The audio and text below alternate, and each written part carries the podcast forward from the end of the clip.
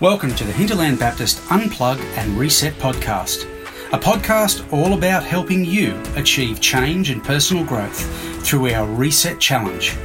The goal? To help you pull the plug on stress, insecurity, and depression and replenish you spiritually, mentally, socially, and physically. And now, your host, Pastor Chris Miller. Hi, Natalie. How's it going? I'm pretty good. How are you going today? I'm doing well, thanks. Um, That's yeah, good. well, thanks for tuning in or, or being part of this. I really appreciate it.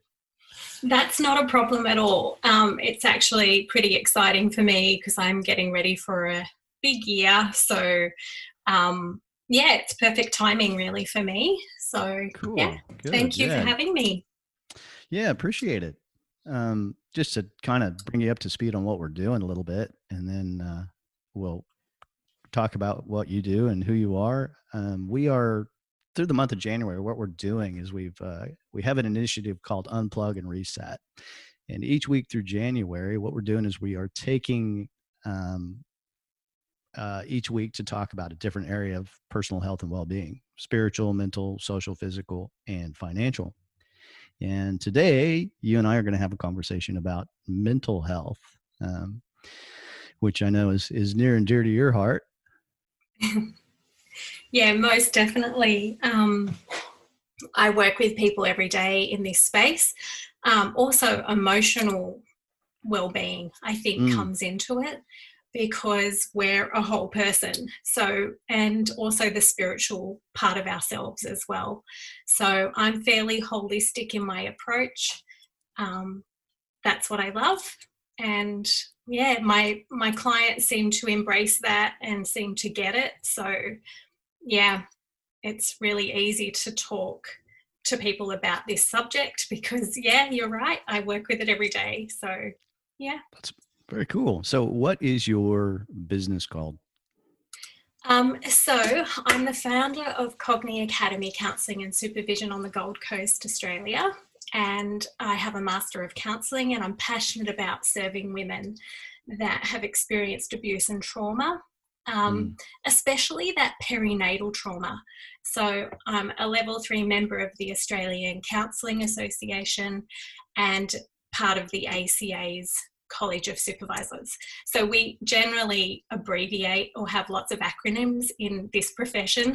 so Mhm. yeah, I will like try to explain that as we go. But I work with lots of different groups of people. Um, and here's some more acronyms for you. So there's a thing called the EAP, which means Employee Assistance Program. And so the participants that basically they go to work and their employer invests in their mental health and well-being by employing someone like me to come alongside them if and when they need it um, that additional support so that's really awesome that businesses are embracing that for their employees Mm, that is um, great. So I work, I work with that group of people. I also work with the National Disability Insurance Scheme, so the NDIS, and participants of that. So that's a bit tricky because it's a big beast. Um, the Mhm. government had rolled this out and but they're really empowering the individual to connect with people like me to support them in their mental health and well-being but there's a few different people that are part of that. So it's almost like being part of the case of or casework for that person. So there's lots of people that do that. Um, and then mental uh, or yeah just the women and families for PND and PTSD from childbirth. So, what I mean by that is postnatal depression or um, post traumatic stress disorder. So, not everybody's going to have PTSD from childbirth. It usually is defined by a near death experience. So, it's pretty rare, one in 50,000 women um, worldwide. So, yeah, it's a, a bit of a rare one. But I also supervise other practitioners as well. Um, So, psychotherapists, sports and school chaplains, spiritual responders, hospital pastoral carers, pastors, and I convene for the Australian Counselling Association, which is a meeting once a month for Gold Coast chapter.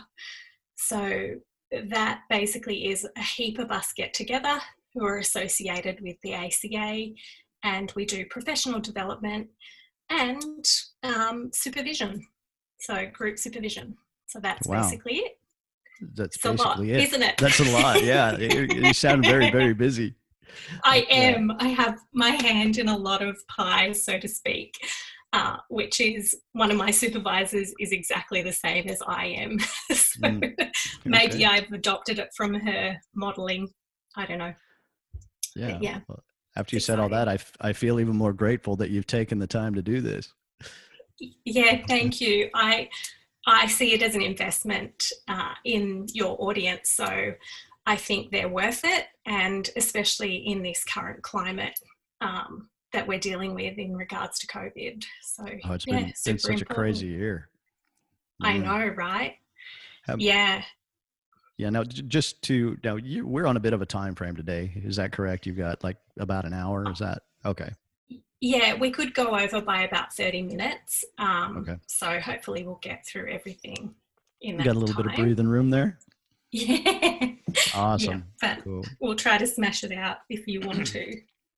Well, I thought maybe if if it's cool with you, I thought maybe what we could start with is sometimes I know among Christians we there's some different feelings about mental health and well-being and sometimes a person eh, they might feel a little bit less spiritual if they struggle with anxiety or depression but you know we look at like the book of psalms for instance and you read stuff david wrote and obviously he he wrestled with that as well.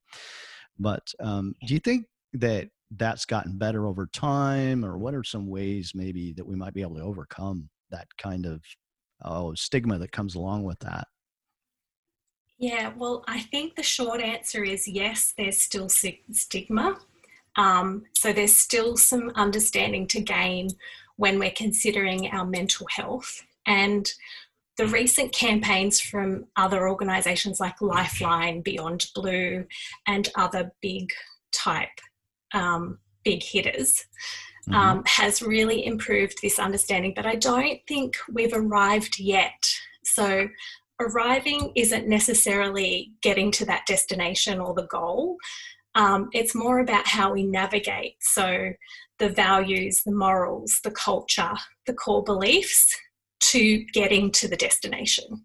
So, when we begin to overcome First, we kind of connect with self awareness and understanding. So, I talk with my clients about this metaphor called the sailboat. Um, and I like to imagine, and it's from an organization called Positive Psychology. So, it's not my stuff, but it's a really good tool. So, I like to imagine each one of us in our own sailboat. So, doing all the things um, that it takes to sail often through stormy waters of our lives. So this year has definitely been that. Mm. And there are certain things we can control, but the waters isn't one of them, and the other sailboats is also not one of them. So each sailboat has a lot to consider and understand, such as self care, internal boundaries, assertiveness, symptoms of lots of different disorders, uh, but my area is abuse and trauma, levels of healing, etc. But Mhm. before before we can like successfully navigate this destination, which would be the goals in your life, uh, some people might reach that certain goal despite the leakiness of their boat, um, potential threat of sinking the boat, and the stormy waters, which is super interesting to me to discover. And I would put our spiritual self and our beliefs in the boat with us, if that makes sense. Yeah, sure. And uh, sometimes I think people may be a little bit um, apprehensive or a little bit cautious or even afraid of seeking help. And the fact is, is we all struggle at times. We really do. Um, what kind of encouragement can you offer to someone who's like, "Oh man, I'd really like to seek some help, but I'm just not quite able to take that step"? Yeah, I think there's a myth around that that seeking help means you're less than or you're not human. But we all live on somewhere on the spectrum of mental health. So, what I mean by that is at the lower end, we may be experiencing something as simple as stress, which we know isn't simple, um, but that's good and bad stress. So, healthy and unhealthy stress, anxiety and depression then would go up from that. And at the top end, we may be experiencing things like psychosis or schizophrenia.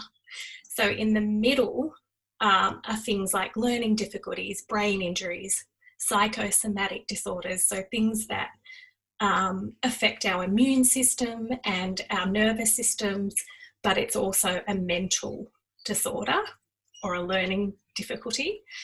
PTSD, bipolar, and anything else we as the helping professionals are still gaining understanding and clarity on. So we're fairly young in this whole um, spectrum of disorders. But if we as human beings are all on this mental health learning curve, we're sailing the seas of life. It's an invitation to simply discover more about yourself and your relationships alongside someone that's non judgmental and open hearted with the clinical and spiritual background to respond appropriately to you um, that may just help you understand the different waters of life that you're navigating um, in this massive, massive ocean that you find yourself in. So we're all in it together. Um, and yeah, often the waters have been murky or stormy. Uh, yeah, a lot of people that I've talked to this year, that's been the main theme that mm. the waters just are not controllable and they're very stormy and big and overwhelming. Yeah. So, yeah. I was reading the other day, um, and I can't remember where it was now, but I was reading the other day about mental health and, and study and how the half life on what um, goes on in, in, in this field is it actually is relatively relatively short. So you really like you know you talked about all the things you do but i'm sure something else you do all the time is you're constantly studying and keeping up with all that stuff as well. Yeah it's super interesting to me particularly you know about the covid mental health and well-being and the effects it might have on people. Mm-hmm. um, i'm not a social worker so i tend to work from the inside out whereas social workers I describe it as they kind of gather from the outside and bring it in. So mm. uh, we're very different creatures, but we are alongside one, one another. Um, but I have a small understanding of something called um, the thirds of the world and the motivators. So, how I've been thinking about COVID is what might it be for the third of the world that's motivated by self to self relationship, what mm-hmm. the next third of the people, which is the one to one relationship, and that's me. So I'm motivated by one to one. And then the final third of people are motivate, motivated by one to many relationships, so more one to group. Um, so, through the lens of the thirds, I was thinking about this, and I think um, people are outwardly focused with the one to many group and mm-hmm. the one to one. So I think it's affecting those people potentially in a negative way, but potentially in a good way because pressure isn't always a bad thing. So I was mm. thinking we might be relating to this uh, and adapting to it differently to how it's expected to be um, mm. affecting us. So I think it's um, really interesting and growing us in ways that are unexpected. Um, and we're focusing on things like reducing stress and anxiety and depression levels, having awareness of relationships with self and others. And yeah, if it was, or if it is, I'm not saying it is a social experiment, but I'm sure there's many psychologists, psychiatrists, neuroscientists, social workers, spiritual responders, psychotherapists paying particular attention to what's happening.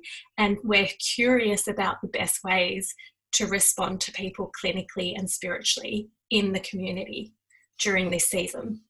Mm, yeah, for us, when um, we've got a great crew of people that really dug in when we first said, okay, you can't meet in person anymore. And we you know had to redo everything and like you say though i mean there, there are definitely some positives we've seen we have seen come from it one of those is we've you know we've got an, a, a much larger online presence as a church for instance than we've ever had and we had to kind of learn how to work with people without actually doing it in person and so i mean it's been it's been interesting it's been a learning experience it's been fun in some ways and hard in others but i think overall, I really, I mean, I'm personally, I'm completely convinced that on, you know, when we get to the other side of this, whatever that's going to be or look like, we're going to be better off for it. I really think so. Um, struggle on yeah. the way through, but we'll get there. Yeah, and it's interesting because I also teach my clients that the mixture of good and bad stress is actually not a bad thing. Um, it's it's getting us to that peak performance zone and um, a guy in America, Michael Gervais, um, talked about it in his podcast, and he he's a performance psychologist, and he talks about good and bad stress and this thing that military people try to hit, which is the Goldilocks zone, and it's like the peak of good and bad stress. So at the top of that bell curve that's the Goldilocks zone. So they're always trying to get to that place. So mm-hmm. I think COVID could possibly be pushing us to something like a Goldilocks zone in a mm-hmm. social setting. Because, yeah, I don't know. Yeah. Hmm. That's so, just I, one other thing. I've got one for you, Natalie, and this one this one's kind of a uh, always interesting to hear people's opinions on this one in particular. But what um, uh, what effect might social or social media you know it, it's it's here it's part of how we live it's part of who we are now really as a culture as a society. And what effect do you think that may have on people's mental health and emotional health? Yeah the influence of all types of media is what i thought of when i was thinking about this as an idea. Um, mm. and it, I guess that media mountain has been there for, for, for a very long time and been building and, you know, adapting and growing. Um, so, like most things in life, media can be used for the purpose of good and evil. So, I think people need to be discerning, filtering, and discarding the barrage of information that is put out there by those media giants or even the people that are celebrities and individuals that have a huge following. Um, mm. The mountain of media is changing too because of our multi or our access to multimedia devices being more accessible. Mm. Um, so, the majority of society these days, I guess, we're growing with it. Um, but it causes me to think about different topics, people, places, that expand and contract um, according to society norms. So, where my brain went with this is hmm. if I was a social worker, I may be curious about what are the social norms for people these days when it comes to media and have or how have those societal norms or expectations changed because of us needing media more in mm. this context of COVID. Yeah, that's a really interesting thought. It's it's and we're we're so bombarded with media. Um, you know, I, I read something the other day that you know an adult eh, for the entire day is never out of arm's reach of their phone, and we yeah. spend a tremendous amount of time actually just looking at it. Um, there was another stat I heard. We spend like 34 years of our life looking at a screen now, or something like that, which is a lot of time um, a lot of media consumption. It's definitely concerning in terms of our health and well-being. Um, and that's why I think it's up to the individual to discern and filter and discard the information that's not relevant or even limit time that they're spending in that space because I know I'm online a lot of the time now in context for work. Um, I find I'm very, very fatigued at the end of the day because I'm in front of a screen. So it affects us in lots of different ways, but I don't want us to live in fear about having those or having the access to the media and mm. um, the social context of that because sometimes that's super healthy to be able to text somebody, for instance, or message them via those platforms. Um, and just reach out to them to connect. So I think, yeah, having a healthy level of respect for what you want to get out of it um, without that fear um, but yeah, humanity is a unique and complex beast. um, mm. And we move individually, and that's as unique as your fingerprint, but no two people are the same. So it's a rich environment on one hand, but it can also, um, I guess, it can isolate you on the other hand. Mm. So, yeah, I guess I've been considering and pausing before responding to anyone on social media. And that's kind of my number one rule that I try to abide by personally. Um, but yeah, maybe creating and setting our own boundaries um, and the criteria of what's important to us as individuals when engaging in social media is a good place to begin. Yeah. Well, thanks for that. Yeah, that's helpful and you know, the irony of this being another form of media that we're in right now isn't lost on me. But um, hopefully, you know, this is something that's helpful people for people um, instead of yeah harmful as some things can be. But like you say, it's it's really kind of up to us, I suppose, to to filter and and decide what we're going to subject ourselves to or not. Yeah, um, absolutely what are some things and this is kind of important going along with what we're doing this month what are some things that um, the average person can do to maybe improve and also maintain their mental and emotional health and well-being yeah great question by the way and i think we can all begin with a thing called self-awareness so when we're aware of something it's like a light bulb switching on in our brain. Um, so I have a thing called a self care blueprint that I'd love to give to the audience if they want it. Mm. Um, and it just measures different levels of self care. So it's your psychological, professional, spiritual, um, physical, all the areas of self care um, as a questionnaire kind of thing, but I call it a blueprint because mm-hmm. it kind of gives you a snapshot of where you might be lacking or needing adjustment for whatever reason.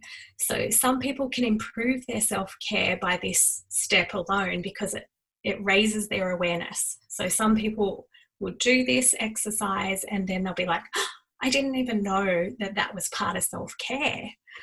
Um, and so also, I think the other approach is understanding that sailboat metaphor um, is another good place to begin on having self awareness. So, when I talk about the metaphor, it's indirectly discussing how you think your life may be going in terms of mental and emotional health. Um, so, not all helping professionals utilize this metaphor, but you might want to look to booking in with somebody, um, I definitely offer like a one hour free session for people to just see if we're the right fit. Mm. Um, but yeah, I could definitely gift that to you, the self care blueprint, as a starting point. Oh, that would be cool. Is that um, something that's available uh, through your website or? Uh, yeah, like you just or? jump okay. onto there, and I'll share that at the end if you like. Um, okay, yeah, yeah, we can go. talk about um, and if people might be interested in making contact with you and maybe meeting with you and getting that self-care blueprint yeah well at the end we'll uh, put all that stuff up and so um, people can get a hold of you if they'd like to. That would be great. Sure. Yeah, and even um, other helping professionals like using these types of tools. Um, so I encourage other colleagues definitely use it if you want to. Hmm. Yeah, it is. I like what you say about self-aware because sometimes we don't even we can be in a place where we're really stressed or really worried and not even really recognize that there's things that we could be doing to kind of help us cope with that and and deal with it in a good way, a healthy way. Mm. Um, now, you you um, how how much does does your faith play into your practice or come into practice? Another great question, and I think underutilized superpower. um, so I like to hold space for each individual and their own levels of beliefs, values, culture, and faith. Mm-hmm. Um, I have a multi faith approach, which means I respect and focus on what the person in front of me believes and holds as their constant truth. So for each client, it's different, and therefore I respect each person in that place. Mm-hmm. And it's like we're co creating that safe place for them because our beliefs is at our core. So my personal faith is part of the essence of who I am um, being open hearted, loving, and responding to people. But uh, it's more about the person that I'm helping, um, mm-hmm. if that makes sense. And sure. my personal faith is at the core of my being as well, but it doesn't assert itself when I'm sitting with clients. So mm. in practice, I'm seeking to serve the other by co creating that safe space, the understanding, the honest place that's right for that person that I'm collaborating with. So, this is something I like to reflect on as part of my practice mm-hmm. um, by asking for feedback after each, each session and overall. Uh, when I've completed a series of sessions with someone or a family or a couple, because it's super important to me to know that I'm sitting with someone appropriately and honoring them. Mm. Cool. Yeah, appreciate that. And is there maybe a, a perspective on mental health that is and well-being, emotional well-being that is um, maybe I don't know, maybe uniquely Christian? Might yeah, there's a, it. There's a few people that um, I have as mentors, and I've I've dived deeply into their research and their story and their journey. Um, so I like Dr. Caroline Leaf. She mm. is a CBT um, neuroscience person who's worked to rehabilitate with traumatic brain injury, um, which is super fascinating to me and very complex. But I try to distill it down to a simpler uh, place or a metaphor or a working model for my clients and I. Um, and she has a biblical basis to her science, basically. So mm-hmm. um, she backs up everything that she talks about with that biblical perspective. Um, and then the other person that's a bit left field is Graham Cooke. Um, mm-hmm. He is actually, um, I think, he's in he's an interesting creature, but his mm-hmm. perspective to me is biblical mindfulness.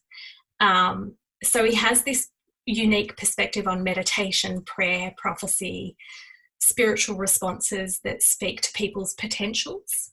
Mm-hmm. And that's what I love about him. So I would draw on both of these models of spiritual and clinical responding that's evidenced by the Bible but has real life scientific cases that evidence um, why we want to increase our mental health and well-being. So, yeah, they're the mm, two yeah. that I would choose. Yeah, I've actually read uh, a couple of uh, Dr. Leaf's books. She's great. My wife has uh, heard her speak. Um, yeah, I enjoy her stuff. She's it's really interesting to read the neural pathways. I've learned a lot from her. She's pretty pretty awesome yeah, but very, very complex. And I find mm. a lot of it goes over people's heads unless you're diving deep in there um, and unpacking it for yourself. Mm.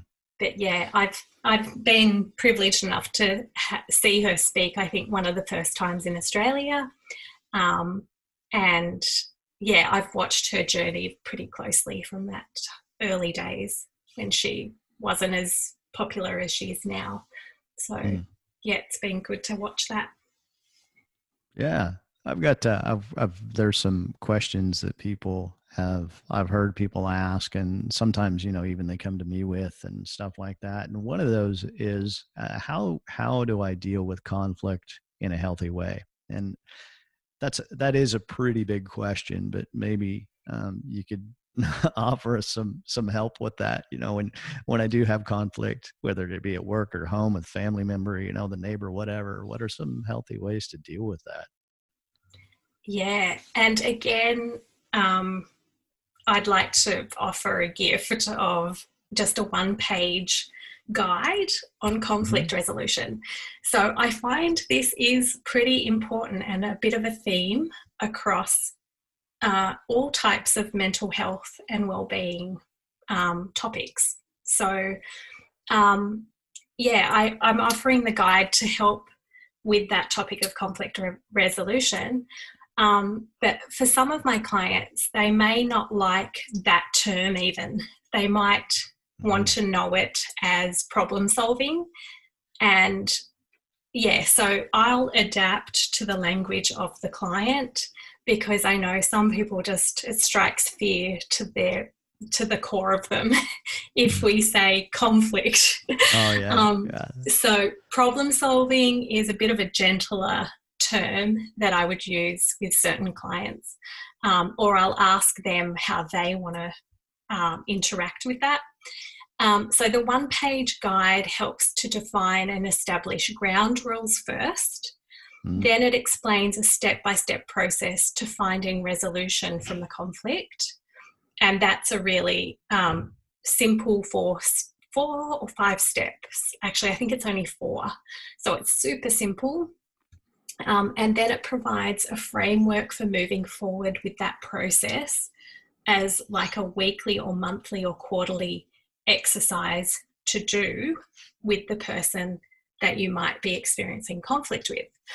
So, having something that explicitly helps people have awareness and understand and be guided through a process um, has proven very, very effective for my client base. Um, there's a deeper, nuanced, specific work that can be done when this basic process is practiced with success.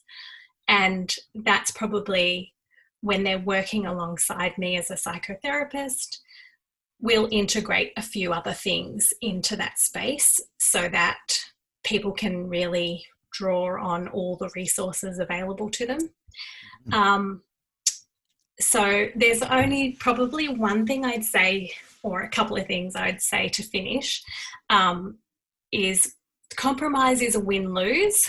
So if we remember that, and negotiation and collaboration are key to remembering um, that in any relationship that experiences conflict, these two things move people towards their win win.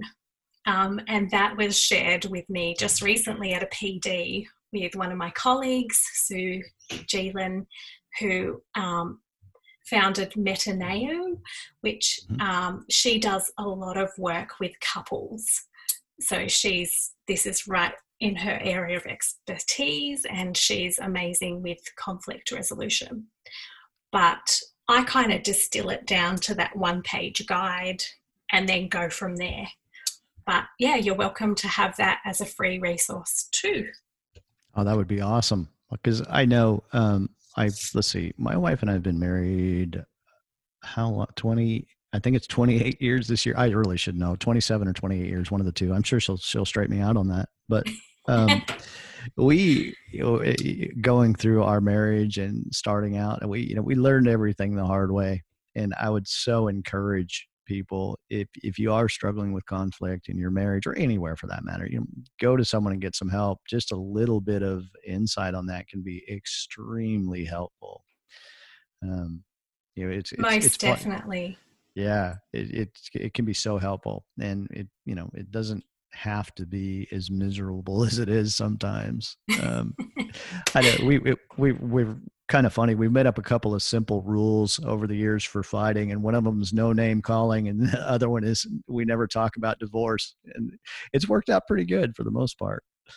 Um, yeah, there are definitely guidelines to communicating when it comes to conflict resolution. So you're on the right path. Sometimes you just need to go a little bit deeper. Mm. Um, the other resource that I know is absolutely incredible in this space is the Gottman Institute. Um, and I think they're on the coast, or you can look up Gottman Institute or Gottman trained uh, psychotherapists mm-hmm. or counselors. And they will really help you in that space of definitely marriage. So, yeah, it's a really special calling on someone's life to work with couples. Um, I work with families mostly. So when mm-hmm. it comes to conflict resolution, I'm unpacking it with a family setting. Um, so sometimes it's husband and wife, but sometimes it's parent to child or mm-hmm yeah, just resolving things really. But the more you resolve things, the happier it is, I think. Mm, so oh, it's getting sure. to that sweet spot. Mm, it is nice having a peaceful household for sure. Yeah. Um, and some people are super motivated by peacekeeping. So that's important to respect. yeah, for sure. That that kind of leads into um, thinking about forgiveness and sometimes conflict resolution may involve that. But what part does forgiveness play in mental and emotional health and well being? Mm, yeah, another really good question. So, if an individual would like to pursue new levels of spiritual and mental freedom, that's where I think forgiveness and a greater understanding of grace can come in. Um, so, other faiths might have different language around this topic. So, it's important to value and respect whatever that looks like for a person that we may be responding to. So, the main thing to remember is that forgiveness doesn't mean we have to have a relationship with that person moving forward um, when we're forgiving them. So, mm. And that freedom of choice comes in, and the free will and the boundaries also need considering when we're approaching forgiveness. Um, I had to do this really uh, massively when I was in my teens because my parents divorced when I was six. Mm. Um, so I'm self disclosing a little bit here, but I think your audience could handle that. mm. um, but yeah, I guess I, ha- I had to hit the issue of forgiveness big time in my teens and figure out what level of freedom I wanted mentally and spiritually. And when I learned that, yeah, I just, it really did give me new freedom. So mm. that's what I think it equals. Yeah. I think forgiveness, when I've talked to people about forgiveness in particular, I think one thing that people sometimes misunderstand about forgiveness is forgiving someone's not saying what they've done is okay. Yeah. And that's that's often I think something that we might get hung up on or confused about. It's not saying that it's okay. It's just it's really the, the forgiveness is really for the person doing the forgiving, isn't it? I mean, I think so. for their well-being, yeah, as much. yeah. Know, hmm. Yeah, because you're kind of letting yourself out of that captivity of bitterness and um, emotional turmoil, is how I see it. So, someone's in the mess of all that emotional turmoil. And when forgiveness comes in and there's an understanding of that and it's really connected with, then the person just opens their own um, captivity door, really. And so that's why I'm saying it's freedom because sometimes we really need to get out of that captivity um, in order to move forward and embrace life and even just have different levels of understanding of someone that's different to us. Um, so there could be a world of hurt driving that person that you're forgiving, but it really, yeah, it changes things because you it's like you come out of that blind spot and you're able to take those blinkers off and yeah just find a different level of freedom and safety i think mm, yeah and i know in in my own life and i'm sure for many people that forgiveness is is a process almost it's i can't just say well i forgive you and and necessarily have the benefit of it it's it's a process that has to be worked through as well i think yeah it's definitely cyclic so um, i think we spin around the cycle of forgiving and mm-hmm. grace and boundaries often. Um, that'd be at the core of a person i would think who is really focusing on self care and really wanting to understand themselves better and their relationships. So, yeah, it speaks to a lot of different things, um, especially when it comes to violence. Um, and I would even say grief and loss is part of this. So, mm-hmm. yeah, um, I don't want to open that up though too no, much. No, I understand. But, yeah, I think there's a lot to it. It's not just the cookie cutter once and you're done. Mm. It's definitely a cycle, like you're saying. Yeah, that could be um, a, a, a, few podcasts in and of itself, couldn't it? Absolutely. Yeah. Could talk for days. yeah. I remember uh, back to uh, my first year in seminary my I had a uh, a professor there that had the class memorize Philippians chapter four, and I never really came to grasp why until years later. But uh, there in uh, Philippians chapter four, verses eight and nine, Paul says, "Well, think on these things," and he talks about things that are good and pure. And um, this may go back to Caroline Leaf a little bit now that you brought her up. That's kind of cool. What what effect does what we think about how does that affect who we are uh, you know uh, mentally and emotionally? What kind of effect does that have on us? What we think about? Yeah another great question and pretty deep um, mm. but a lot of the time it seems we're having an internal battle of our minds. So the mind will and emotions i like to group that as the core of who we are and mm-hmm. it's identified or termed as the soul. So when I talk about someone's soul, I'm talking about their mind, their will, and emotions with them. So mm. if we think something to be true, our brain does not hold prejudice and we just believe it. So, neuroscience and research and the work of Dr. Leaf explains that. Um, and she says if we think on something for 21 plus days, our brain creates a good or bad thought or learning pattern. Um, so, this is part of her geodesic information processing model, which is technical talk for something that's way more complex than how I'm distilling it with you now. But basically, it's the understanding of how this may begin to form the essence of who we are. Um, or that's my takeaway from her research. So I also like explaining to people about an interlocking doors concept that was created by Craig and Jan Hill. Um, they run Family Foundations International in the States. I think Colorado they're based, but they also have a branch in Australia. Um, and so people, when they're understanding the interlocking doors concept, can begin to understand relationships held between their own spirit, their soul, which is their mind, will, and emotions, and their body. So the concept basically helps us understand that we're co- a complex creation. Mm. In nanosecond timing, there's this information highway of our body, which is our cells, our tissues, our muscles, and our flesh, that transports our five senses to a myriad of responses, mainly between the body and soul, firstly. So, then if we allow the soul and the spirit to communicate, we're closing off the door to the body and soul and opening up the door to the soul and the spirit. And then that can happen vice versa. So that's how the interlocking doors concept comes in. I'm not sure if that's easy to um, understand without a visual, but hopefully I've done what I can to explain mm. that.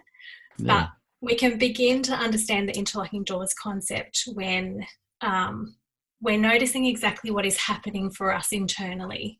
So, this then helps us close off the door between the body and soul, which tends to be, I think, the ratio of heavy lifting is like an 80 20% ratio, which I learned the other day and I thought, my goodness, the body is 80% of that communication, and only 20% the soul is doing. Um, but I like to think of it as if we're using the interlocking doors, we're balancing up that relationship between the body, the soul, and the spirit. And the spirit, in my opinion, is our superpower, like I said before. And that's, yeah, that's something we can always learn to help us soothe and regulate, which mm-hmm. is part of spiritual practice like meditation and prayer. They mm-hmm. speak to our nervous system. So, yeah, I just think, yeah, it's so complex, but we can view it in a simple way to just get our minds about what's happening and also how to navigate that moving forward. Hmm. Yeah, that's that is a very interesting thing, and how you know those things that we think and how we're connected, and and there were different parts but the same person. It is it is very interesting. And I had a, a few people um, wanted me to ask a, a, a, few different questions here as we're kind of you know heading towards that uh, the end of our time but one of them was what daily habits can you establish to overcome anxiety and keep mentally strong because i know a, a, lot of people deal with anxiety you know and, and to, to very different degrees but it's something that a lot of people deal with so what daily habits can you establish to overcome anxiety and keep mentally strong okay I've been working a lot in this space recently because a lot of people that are coming to me have different levels of anxiety and depression and stress. Mm. So, the first thing and the greatest thing to do is self soothe and regulate techniques. Um, so, I can share that with you, but they're not going to have a visual. mm. Yeah, um, that's all right. But one of the ones I love the most, and it's the simplest, and I do this with kids a lot. Um, it's your right hand, and you're just basically, um, Chris, you can see me, so you can see what's happening, but just mm-hmm. get some clarity if you need. Um, but it's your right hand, and your thumb is out like an L, and you're going to mm-hmm. place it under your left arm mm-hmm. and just sit it there and then left hand can just rest on top of the other arm. It's kind of like you're giving yourself a bear hug, but mm. you're not squeezing. you're just sitting there. Okay. This is a very um, brilliant way to self soothe and regulate your nervous system. And immediately, my tone of voice changes. I slow down. I'm breathing better. Mm-hmm. Um, yeah, I don't know. How is this for you, Chris? That's interesting. It's it's fascinating how that works. How something like that can change your demeanor and the way you, you even speak. So yeah, just a, kind of a self-regulation technique. That's cool. Yeah. So sometimes I'll sit in the room with my clients and model this to them, mm-hmm. and they will copy me and mirror that because that's part of our nervous system and our brain wanting to mirror somebody else's nervous system. So that's a really helpful thing too. So if you're feeling anxious, get around someone that's calm. mm. um, my husband is a massive peacekeeper. Mm-hmm. Um, so I'll go and just sit with him if I'm feeling particularly overwhelmed. Uh, um, that works too. So, yeah, they're just a couple of ideas, but I go through a few other techniques like dropping anchor, which is um, the acceptance commitment therapy technique. Mm-hmm. Um, you, your audience could look that up if they wanted to. Um, and then there's a few other ones that are more like just regulating your body so that it tells your sympathetic and parasympathetic nervous system to interact and communicate. And your parasympathetic is the one that rests and digests. Mm-hmm. And your sympathetic is the one that fight, flight, freeze, collapse. So mm-hmm. we want to kind of switch one of them off and switch one of them on. So when we're self soothing regulating, we're switching on the rest and digest parasympathetic part of our autonomic nervous system, if people want the technical term, mm. which they probably don't. but um, it's always helpful just to understand that. Yeah. Yeah. Sometimes we're like, I don't need all the technical stuff. I just want to get control of this anxiety. Yeah, exactly. So mm. hopefully those couple of easy ones at the beginning of what I when I started talking about this, mm-hmm. um, those self-soothing regulating things can definitely at least reset the nervous system. Yeah, thanks for that. And, and another question we had was how do you deal with negative emotions? Yeah, so this again is a bit of a tricky one. So it's like we need to have awareness of them first. So we need to identify them. So sometimes clients will come and they actually they're having trouble to even identify what is happening for them in terms of their negative emotions. Then I would move them to a place of embracing and inviting that process to, or the processing of the emotions, even if they're negative, is more helpful than trying to exile or push away the negative emotions. So. I really love Peter Levine's approach, which talks about titration, which is giving yourself tiny little doses of the negative emotion over time and learning to tolerate that and embrace that. Mm. And then pendulating is when we swing violently between those negative emotions, um, but we're wanting to pendulate back to the middle ground, which is usually your meditative, spiritual core beliefs self. Mm-hmm. Um, and again, I'm distilling this down to a very simple concept, but mm-hmm. that's the basis of it. So I'd say embrace negative emotions or learn to. Mm. Yeah, sometimes I guess they can be, they can have a larger effect almost when you try to fight them and push them away than if you just yeah. kind of accept them, like the acceptance and commitment therapy you're talking about. Yeah, in a way. Yeah. And I mm. think exiling the part of yourself that is actually a signal to you, it's a sign um, that you need to respond to yourself. Mm-hmm. So it's sometimes we're releasing that negative emotion because it might be something like we need to, our body needs to cry to release or our body needs to respond because our body will eventually keep the score of all that negative stuff. So that's something that Bessel van der Kolk talks about when he talks about trauma. Um, our bodies do keep the score. Mm. So those kinds of things can, over time, can kind of build up. Is that? Yeah, yeah. And we need to actually respond. So we need to uh, definitely when it comes to trauma, the big thing is learning to respond in a way that just swings between those things because we can't exile it. We need to learn to embrace and identify them. Mm. Um, but I'm talking about massive, big problems that mm. occur or symptoms that happen out of trauma. Um, so they're super negative emotions. Okay. Yeah.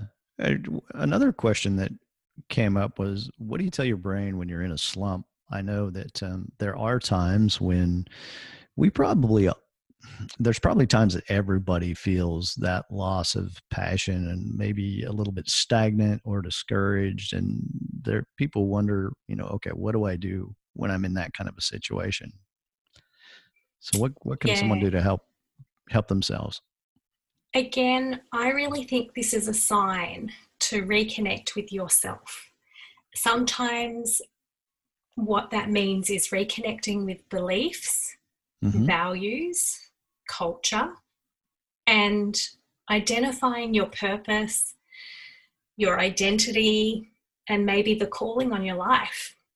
Mm. So that's where I would go um, if I'm working with someone. Okay. Yeah, that makes sense because I suppose what gave you your your passion and motivation in the first place would have been those very things that you talked about and reconnecting with those would be a very helpful thing to do for sure. Yeah, and, and potentially redefining it sometimes. Mm, yeah, yeah, redefining. That's great. something else we need to do occasionally. And yeah. we've got one more question for you before we wrap things up. How can you break the pattern of dwelling on the past? this one's super easy for me. oh, great. Cool. because um, yeah, even if someone has trauma, we don't have to recollect or we don't have to go there again. We don't have to re traumatize someone. So, this dials back to where we began with the questions from other people, and it's self soothing and regulating, mm-hmm. mindfulness techniques like coloring in, doing your hobby, also working with a helping professional like me that utilizes cognitive behavior therapy, solution focused therapy, and integrative approaches mm-hmm. that can help accelerate things like your awareness, your understanding, and moving you pretty much from point A to point B instead of trying to tough it out and do it all on your own without the support. Mm. Yeah, that having that support is very helpful. Something we need. So uh, again, Natalie, I'm so thankful. I know we're at about an hour already. It just flew by. It goes so quickly. But before we wrap up, um, are you taking on clients, or is that something you're doing currently? Yes, I'm actually um, rolling out my very very special transform from trauma um, membership package. Mm-hmm. Um, it's super affordable um, and I'm I'm also working with private clients as well. So it depends if you're the right fit for either one of these things. Mm-hmm. But the starting point for all of it and the free resources that we've talked about is if you go over to my website, which is cogniacademy.online. So um, that link, I guess, could be put in the show notes. I'm not sure, but um, definitely I'll get that to you so that you could okay. do that. Cool. Um, otherwise, people can simply just pick up the phone and call me and mm-hmm. we can have a conversation as a starting point. Or I'm on Instagram, which is at Aussie Counselling, and that's spelt the Aussie way, which is counselling with two L's. okay. So I've noticed that a bit of an anomaly because I have a lot of people from the States um, interacting with me for supervision. So mm. um, I know we spell things differently, and that can be hard to translate. Uh, um, auto auto correct yeah. gets me on that one all the time. I'm always wrong, whichever way I pick. It doesn't matter. Yeah. Um, so if for those people that ever have experienced abuse and trauma, particularly that near death experience, um, and want to continue their healing journey with support from me, uh, you can register your interest um, in my one-to-one transform from trauma masterclass is the starting point. point and mm-hmm. again i'll send you the link um, chris if that's okay um, yeah please and then do. you can that'd be great pop it in the show notes no mm-hmm. problems mm-hmm. that would be awesome yeah you send me that stuff and people can go to your website and have a look at those resources and you're on facebook as well um, yeah i'd like to follow yep. you there and yep, I have um, pages that they're just separated into supervision and counselling. mm-hmm. um, because I found that it was too tricky to try to amalgamate the two. So oh, yeah. I've separated it to Aussie counselling and Aussie supervision just so that there's some clarity around that. Awesome. Well, Natalie, I, I, think we'll pull up there if that's all right with you. And I'm I'm super grateful Perfect. for taking the time. I know you're obviously very busy and you're also very insightful, and we certainly appreciate it. And I'm sure a lot of people will benefit from it. Thank you so much for having me. It's an absolute pleasure to talk to people about this topic. Um, and I wish you all the best for future podcasts and whoever else comes after me. Um, but it's been a delight. And yeah, I'm really happy to have shared all that I have. Oh, cool. Yeah, maybe we can do it again someday and talk about some of those things that we'd like to get into more. Yeah, that'd be perfect. No problems at all. All right, Natalie. Well, thank you so much. And yeah, have a great rest of your day and a great rest of the year. And hopefully, we'll get to talk to you again soon. Thanks so much for listening in today. You can find out more at hinterlandbaptist.com. Follow us on Instagram and Facebook. A special thanks goes out to our team of volunteers who makes this podcast possible. I hope you found it helpful, and I will be praying for your health and well being. Have a great day.